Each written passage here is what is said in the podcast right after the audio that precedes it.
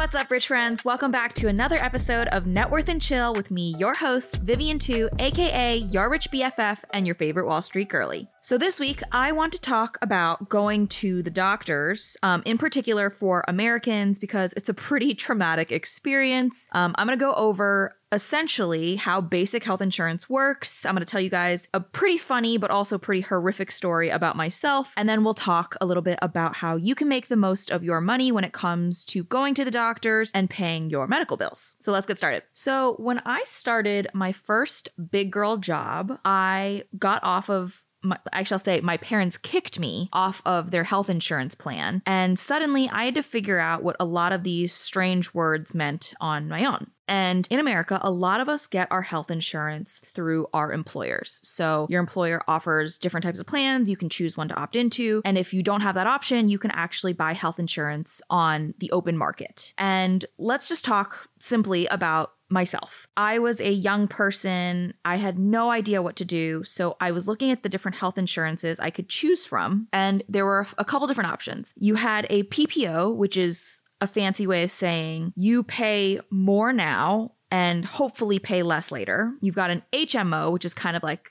the happy middle ground of you pay a medium amount now and you pay a medium amount later. And then there was a high deductible health plan with an HSA, which is where you pay very little, sometimes none now. And if you do need to go to the doctors or if you do get sick, you'll have to pay a lot more later. And what essentially happens is what you pay now is called a premium. And you pay that every single month, whether or not you go and use your health insurance or any of the services that it provides. And then you have to spend up to a certain amount called a deductible and then once you're done spending that amount, your insurance is supposed to cover most of your additional charges. And specific things also require you to pay again something called a copay. I guess like the really confusing part for me is when I first, you know, I have this insurance, I'm now about to go think about going to the doctors and I need to find the correct type of doctor. You've got in network doctors, which, you know, uh, are essentially like preferred doctors that you can go to that your health insurance is based basically said, like, we have a preferred relationship with them. Or you can go to an out of network doctor. And the out in out of network stands for out the ass, because that is what you will pay to see an out of network doctor. So that was not an option for me. Don't you love an extra $100 in your pocket? Have a TurboTax expert file your taxes for you by March 31st to get $100 back instantly. Because no matter what moves you made last year, TurboTax makes them count. That means getting $100 back and 100% accurate taxes only from Intuit TurboTax. Must file by 331. Credit only applicable to federal filing fees with TurboTax full service. Offer can be modified or terminated at any time. Every year, one thing is always predictable postage costs go up. Stamps.com gives you crazy discounts for up to 89% off USPS and UPS services, so your business will barely notice the change. Stamps.com has been indispensable for over 1 million businesses just like yours. It's like your own personal post office no lines, no traffic, no waiting. Sign up with promo code PROGRAM for a four week trial, plus free postage and a free digital scale. No long term commitments or contracts. That's Stamps.com code PROGRAM. Fortunately for me, I was a relatively healthy person. I was, you know, going to get my physical every single year, getting a pap smear, and nothing too crazy, maybe one trip to the dermatologist or other. And I didn't think too much about health insurance until one fateful day. And this day happened to be the Saturday after my 25th birthday. I had rented out like the back room space at this bar called the Garret in New York City. I want to shout them out because they're so cool and so amazing. And I had plans to have like 30 of my friends come out with, you know, their significant others, and we were to have tacos and drinks and like have a really fun 25th birthday bash. And I started the morning off. I had gone to Maison Kayser and gotten like a little sandwich and a baguette roll. And in the afternoon, I took a nap. And when I woke up, I thought, you know, hey, like I'm going to be drinking tonight. I should probably eat something so I don't get too drunk too quickly. And I want to make sure that I'm like healthy and feeling good and full. So I ended up taking a bread knife and context background for those of you who don't know too much about my personal life, I grew up an only child and my parents were very concerned about like my safety. They were a little bit anxious in that way. So I was never really allowed to cook or be in the kitchen when like the stove was on or when they were cooking. And that's just like not something that I had a lot of experience in. So there's this baguette roll and it's crusty, it's good and I take this bread knife and I have no idea how I'm gonna cut this thing in half to make a sandwich. So I turn the bread roll on its side. It's not even stable, it's like wobbly. And I try to hold it with my fingers and I use this bread knife to cut this baguette roll. And all of a sudden, the bread knife slips off of the top of this roll, and all I see is a little piece of my finger fall onto the counter. And this is extra horrifying because at the time I was wearing black nail polish, so it was abundantly clear that a piece of my finger had just come off. And all I can think to say is, oh no, I think I need to go to the hospital. And my boyfriend at the time, my now fiance, sees me, sees my face, sees my finger, and quick on the jump, Johnny literally jumps into action. His name's not actually Johnny. He runs over to me and he goes, Oh no, Vivi. And he grabs a paper towel and immediately squeezes my finger as hard as humanly possible because it's very clear that it's starting to bleed. And Here's the problem. I was at home in the comfort of my own, you know, kitchen, my own living room, and I was wearing like little spandex booty shorts and like a tank top, no bra. So like this man, it's and it's cold outside at this point. It's in March, and my man's like, "We have to get clothes on you to go outside." So he helps me get on a pair of sweatpants and a big hoodie, and the whole time he's holding my finger, and he, like j- there is just this crazed look in his eyes. We run down the elevator because we live in New York City. We live in an apartment, and I'm asking him like, you know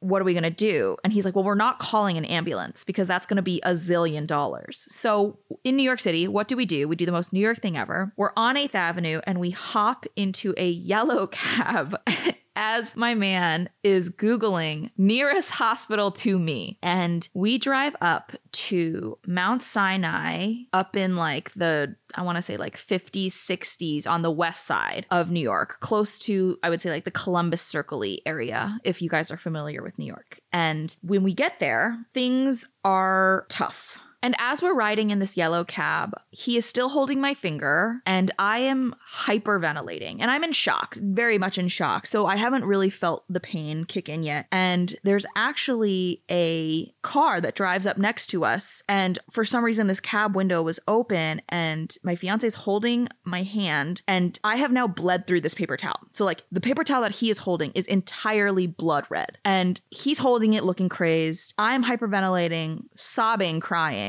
and this car of four pretty macho looking guys turns and sees me in this cab. They turn their music down and they go and they look at me and they're like, yo, is she okay?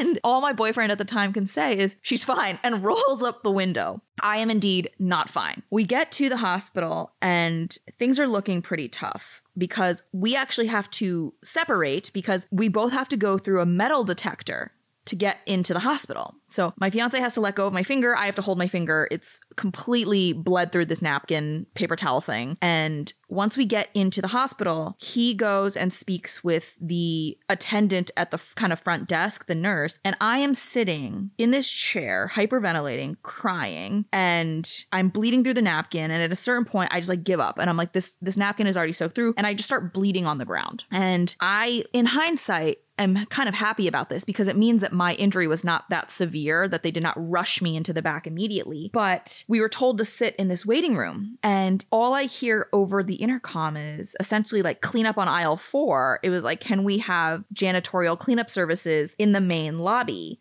And I'm like, in my head, I'm like, who is that for? And then I realize it's for me because I'm bleeding all over the ground because my finger is just dripping. And eventually I get taken to the back. At this point, I am hysterically crying because the shock has worn off and my finger hurts so bad. And I am just screaming insane things. I am sobbing. I'm saying things like, my hand's never going to be beautiful again. It's going to look so messed up in my engagement photos. I hate everything. I can't believe this happened. Like, my birthday party is ruined. What am I going to do? Like, how am I going to fix this? And I'm really fortunate. My boyfriend, he, you know, calls one of my best friends and is like, hey, like, this is what happened. Can you, like, call the bar, cancel? And fortunately, the Garret did not charge me a cancellation fee. Shout out to them. They are the best. But, you know, I, I'm in, I'm in turmoil. It's supposed to be the night of my birthday, and I'm having an absolutely shitty 25th birthday. And I go to the back, they shoot my finger full of lidocaine, which is a numbing agent, and my finger literally looks like a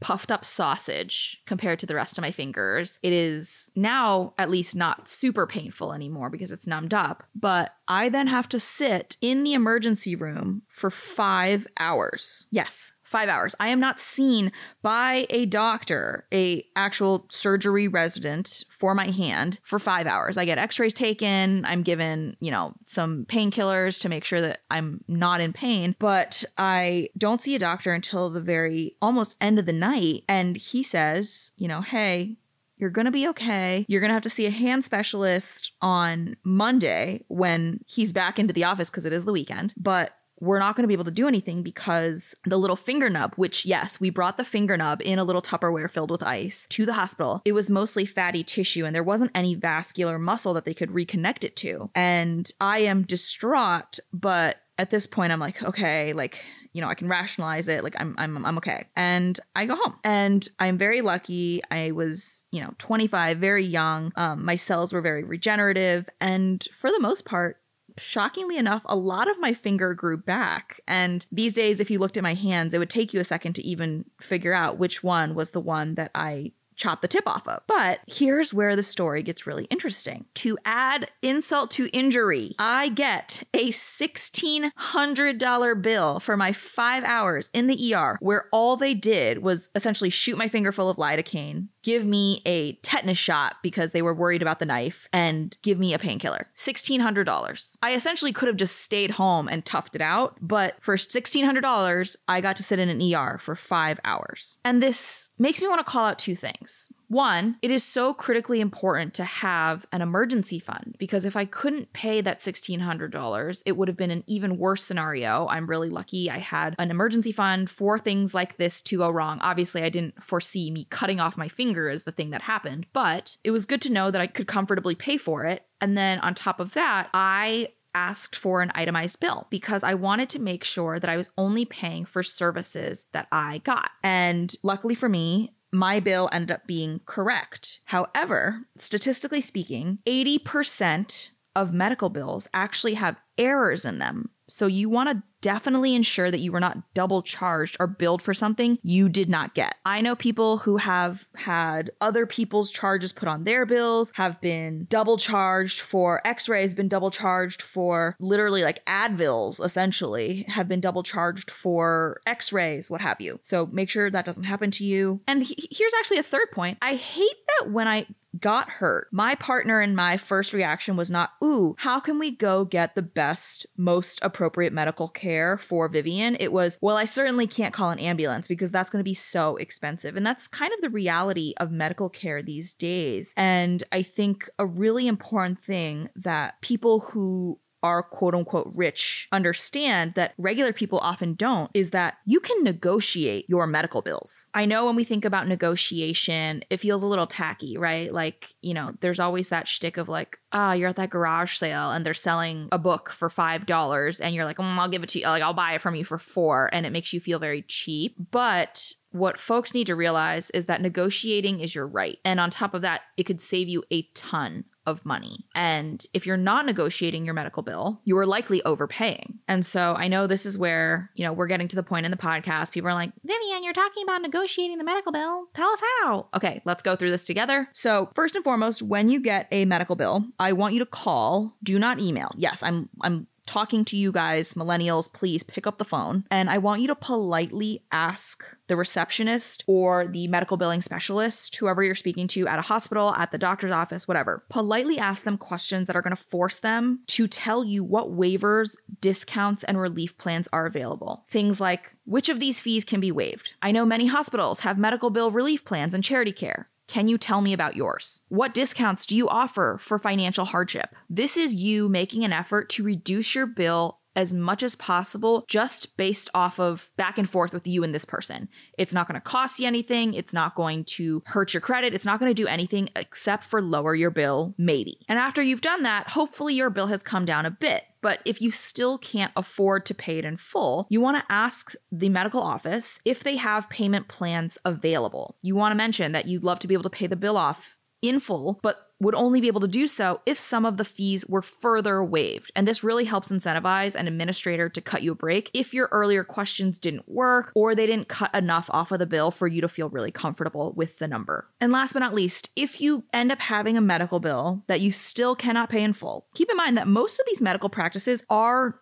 oftentimes nonprofits, and they will oftentimes work with patients to set up monthly installment plans without interest, in which you will pay what you can until the bill is paid off. You do not want your medical bills to go to collections. It will tank your credit score. I know there are people out there who talk about, hey, if your medical bill goes to collections, they can't actually collect because of HIPAA. That's not how that works. It is oversimplified and very frequently they can collect and if they know what they're doing they will be able to lower your credit score until you pay that bill off if your bill has already gone to collections, what you're going to do is you're going to talk to that person and negotiate a deal where they essentially allow you to pay a fraction of the bill. And you want to make sure to get in writing that they will agree to take that mark off of your credit score and essentially wipe that transgression so that you will be able to help your credit score raise while also paying off that debt. Obviously, going to the doctor is not fun to begin with, but if you understand that this is not a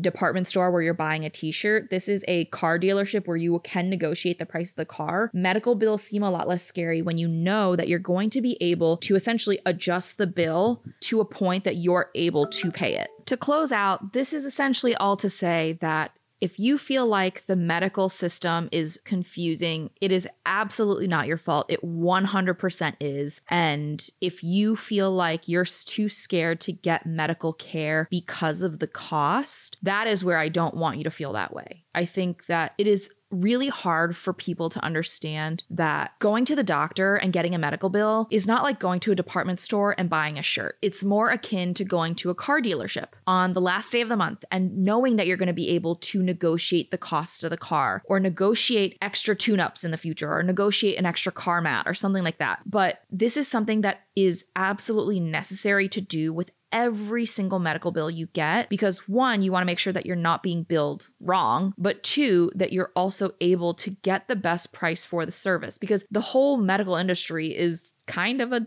scam. And for us individual human beings who are looking to get medical care, it is okay to negotiate that cost. That price that income is not coming directly out of that doctor's pockets, it's coming out of a large medical practices for the most part. And I think it's really, really important that all of us prioritize our health because there are very few things in this life that money cannot buy, and well being and being healthy is one of those things. So, this week, I want us to really focus on prioritizing our health. Do not skip your physical, do not skip annual checkups, because if you don't spend the money and the time to access preventative care today, it could end up becoming a lot more expensive for you further down the road.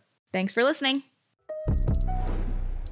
Thanks for tuning into this week's episode of Net Worth and Chill. If you like this episode, make sure to leave a rating and a review and subscribe so you never miss an episode. Got a financial question you want answered in the future? You can leave me a voicemail or text me at 908 858 3410.